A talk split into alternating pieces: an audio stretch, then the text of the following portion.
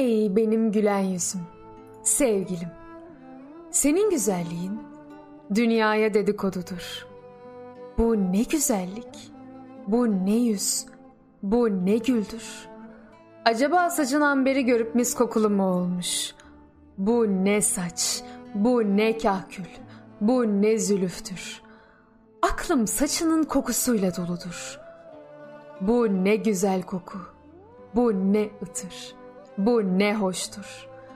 Gözyaşı dalgalarım taşıp başımdan açtı. Bu ne deniz, bu ne ırmak, bu ne nehirdir. Muhibbi ansızın divane oldu.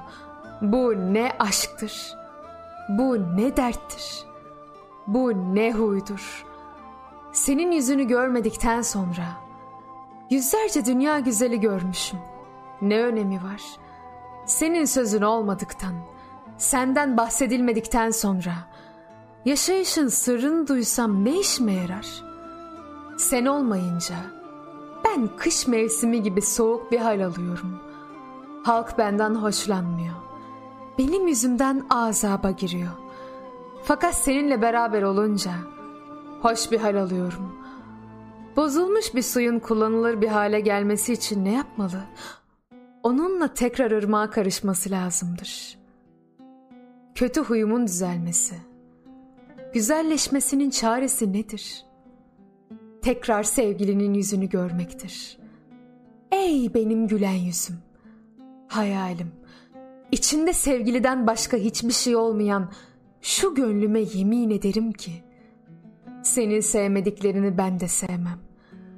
Canımı sana feda edemezsem eğer o can dertsiz kalmasın. Gamdan kurtulmasın. Başından bela eksik olmasın. Gözlerim senin için ağlamıyorsa eğer kararsın. Hiçbir şey göremez olsun. Senden başkasına ümit bağışlarsam umudum gerçekleşmesin.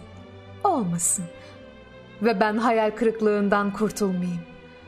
Senin için yaşamıyorsam eğer varlığım sana ait değilse ben o varlığı istemiyorum.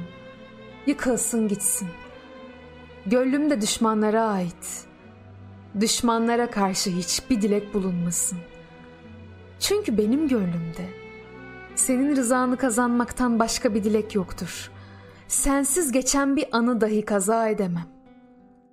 Lakin ne çare ki başa gelen senin takdirinden başka bir şey değildir. Şu dünyada hangi güzel, hangi güzellik vardır ki senin güzelliğinden onda bir pırıltı bulunmasın.